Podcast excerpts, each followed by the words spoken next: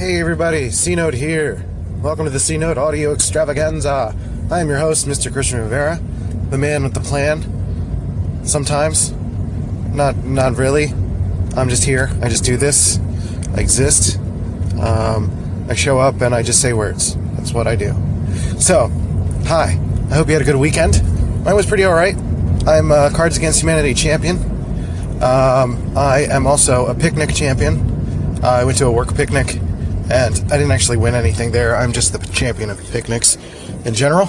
Uh, then I went to a game night with some friends, um, in which we played Cards Against Humanity, and I was champion there by one point, which a win is a win. I will take it.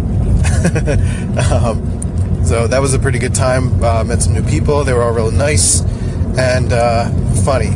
I think it's, it's hard to play Cards Against Humanity with uh, with people who maybe are a little bit too literal or or don't have that the willingness to go into kind of weird stuff because that game gets real weird. Um, as you may know if you've played it before. If you haven't played it before, you should probably try it at least once, and I don't know, maybe you'll learn a lot about yourself based on like what you like or not. That dude was wearing gray on a gray street, and I barely saw him. uh, almost killed someone this morning. Happy Monday. Drums, please.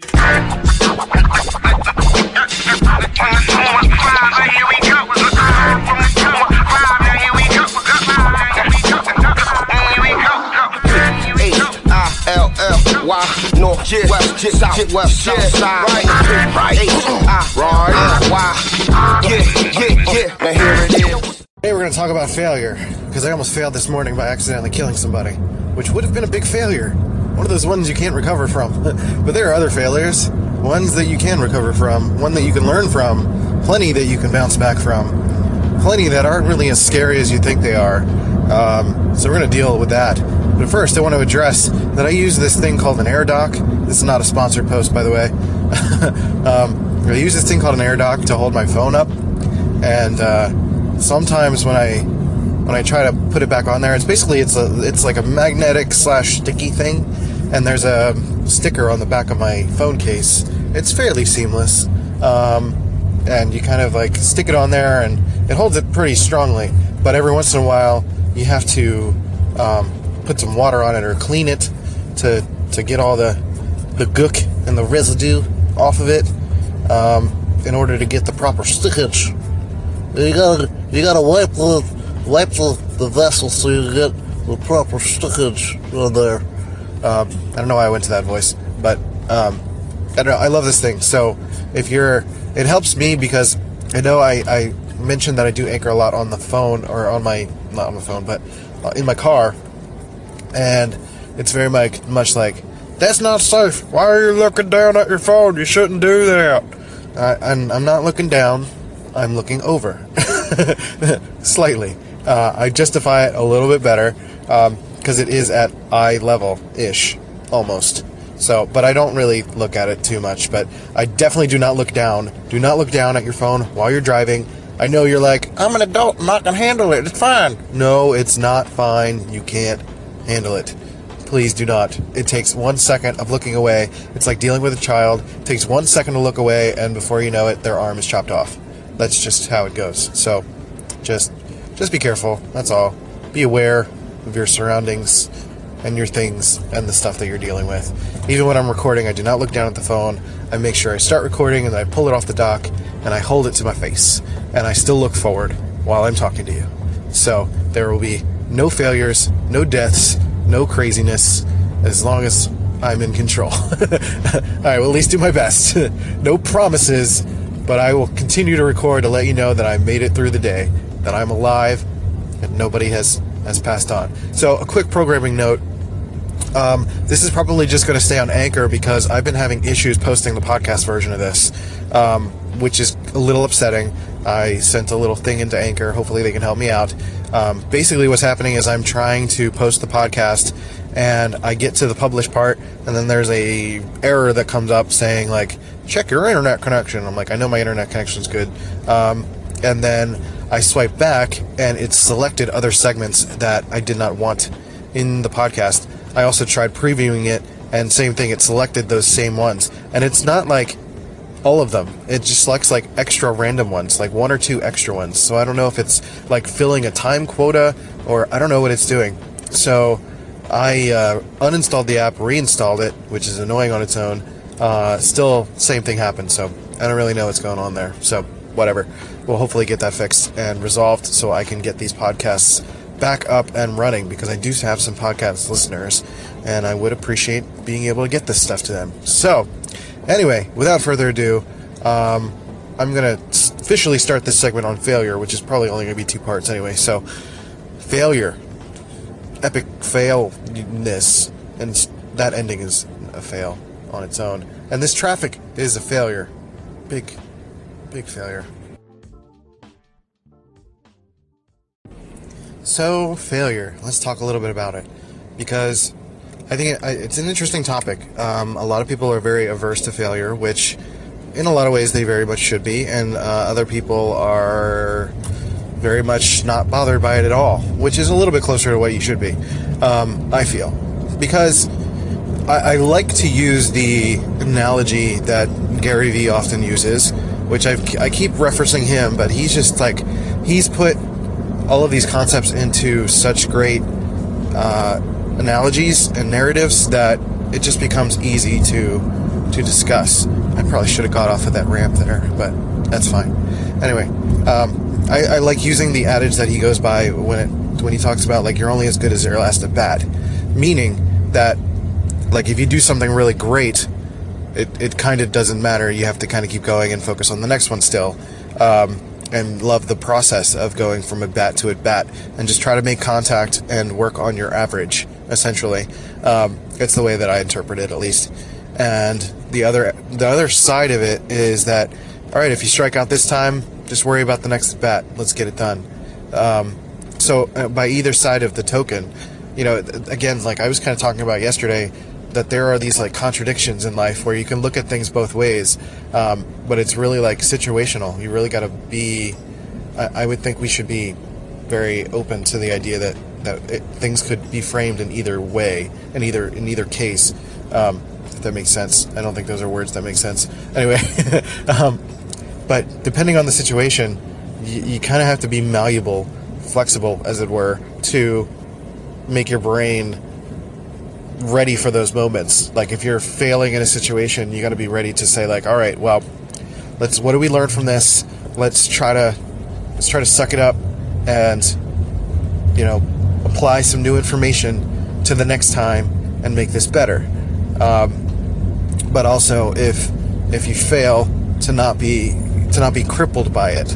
Um, I think it's easy to get really self-loathing and filled with self-doubt if you're not good at a situation and something doesn't work out. Uh, now, there are different degrees of failure. I mean, it's one thing to, like, I don't know, maybe miss a deadline by a day versus, um, I don't know, not giving your mom medicine and she dies. I don't know. Like, there's there's very different uh, different levels of, of failure, I suppose. And um, either way, you shouldn't blame yourself for that. That's probably a terrible example, but at the same time, uh, it, you know, it's more about the things that you can control, and if you're able to properly control those things, then you know you're you're you're mitigating or you're you're controlling your your level of success and failure. I apologize, I sound a little jumbled today, so I'm trying to stumble through this. So I would appreciate if you called in and kind of like filled in all the details here and helped me. that would be nice. Uh, but I want to reiterate that I'm kind of just talking through concepts and um, I'm in no means an expert. I, I mean, I don't know. I could be an expert in failure. I guess I've failed plenty of times in my life. Um, done plenty of things where I screwed up and had to recover or had to take years upon years to figure out a new way to move past it. Um, you know, I've, I've had relationships that have affected me for years and years and years, and you just think over and over and over again about your mistakes and your failures and how to improve on them in the future. And I feel like that has served me well, actually. I feel like I've learned a lot based on my own failures um, and how to apply them. And that's another thing is like you may not necessarily even recognize what led you to that failure immediately. You, like you, you might, it might take some time to really let it marinate, to really think about what has been has, has gone wrong. Um, and it's in that limbo, in that time between um, making the mistake and figuring out what really what the mistake was, where it can get a little dangerous, where you're kind of really knee deep in that self doubt because um, you're like you know you did something wrong, but you really you can't pinpoint how to fix it or how to how to not make that mistake in the future, not to fall into negative patterns. Um, so th- that gets real tricky. Um, and that's the reason I wanted to talk about failure because I think it's a little bit more nuanced than than we probably uh, imagine it. I think it's easy to say like, don't think about failure. You know, it's like things happen, you move on. Um, but there are little things that come with that. You know, it's it's you're not going to learn everything overnight. You're not going to say like, okay, and not everyone's good at accepting the mistakes that they make. And that's kind of the first part is accepting that you made a mistake so that you can fix it.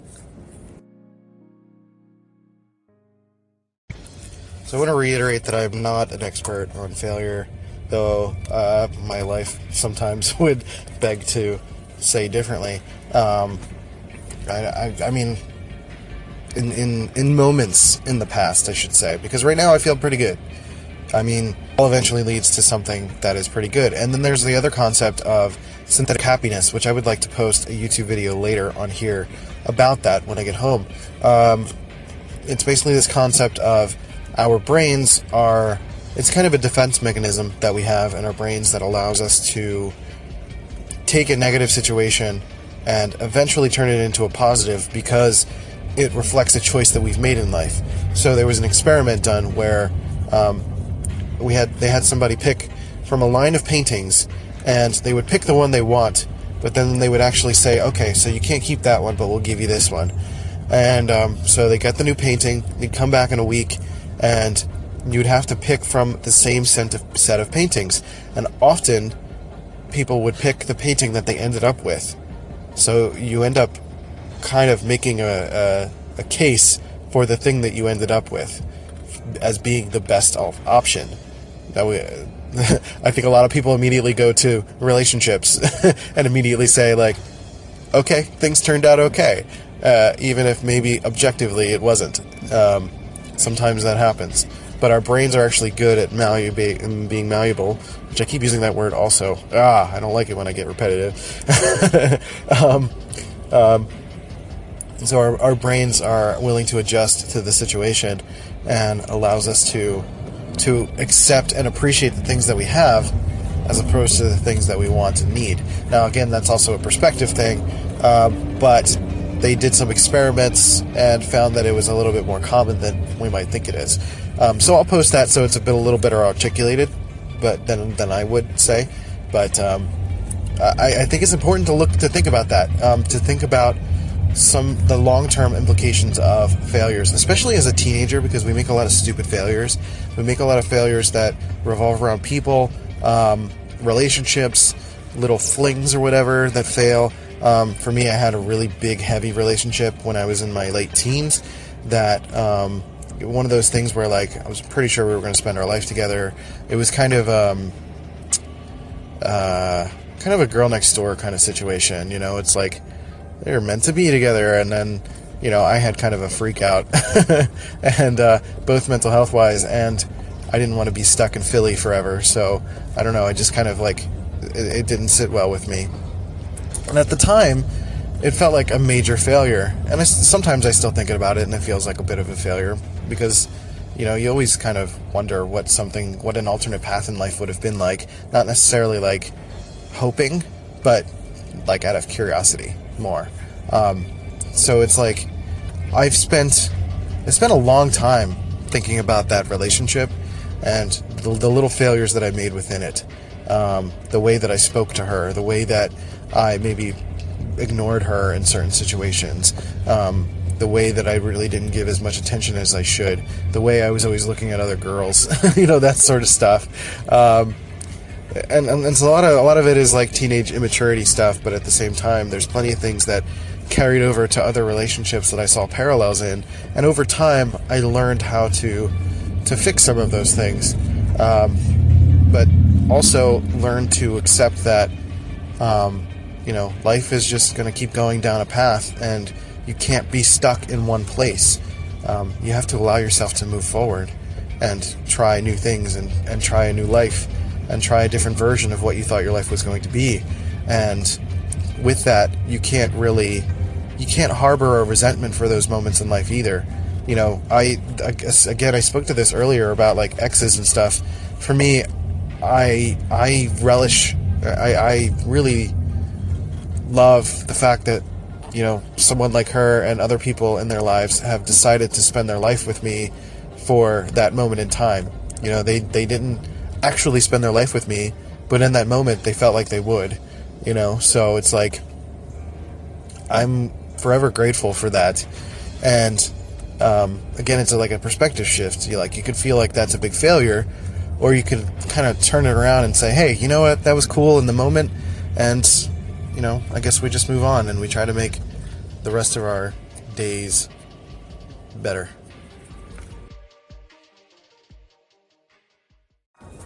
So I found for me that that moving on from failure is a matter of me allowing myself to move on from that failure. Because often living in it isn't really helpful. At least for me in my past, I, I spent a lot of time, a lot of time thinking about my failures. Um, in some cases it was helpful, in other cases it wasn't. And sorry I can't provide more examples of that. I'm just kind of spitballing here. But um, I think it's I think it's important to more than anything allow ourselves to a kind of get messy, get dirty, and make those mistakes. Because if we live too much in a world of safety, I don't think we're going to do anything spectacular. I, I don't think that's really possible, personally.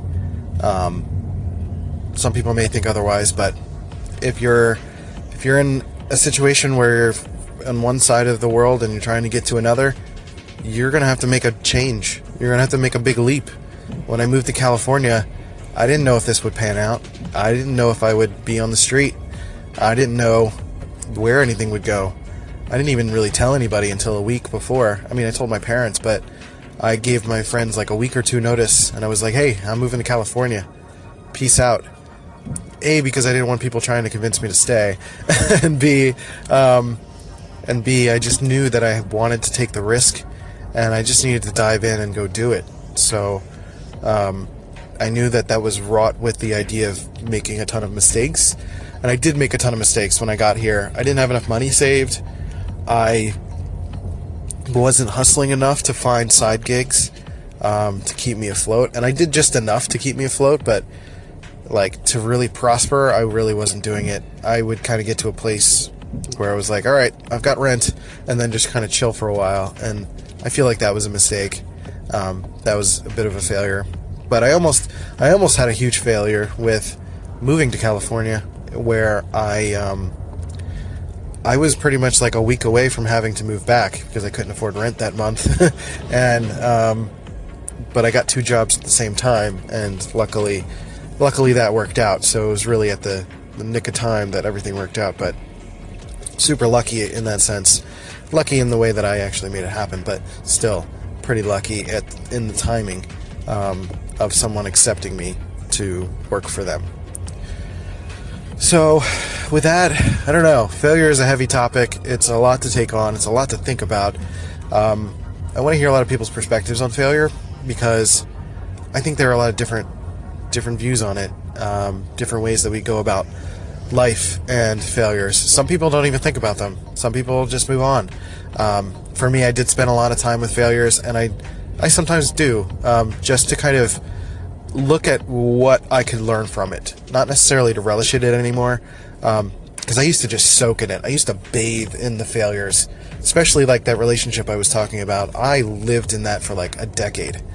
Um, and that relationship ended in 2005.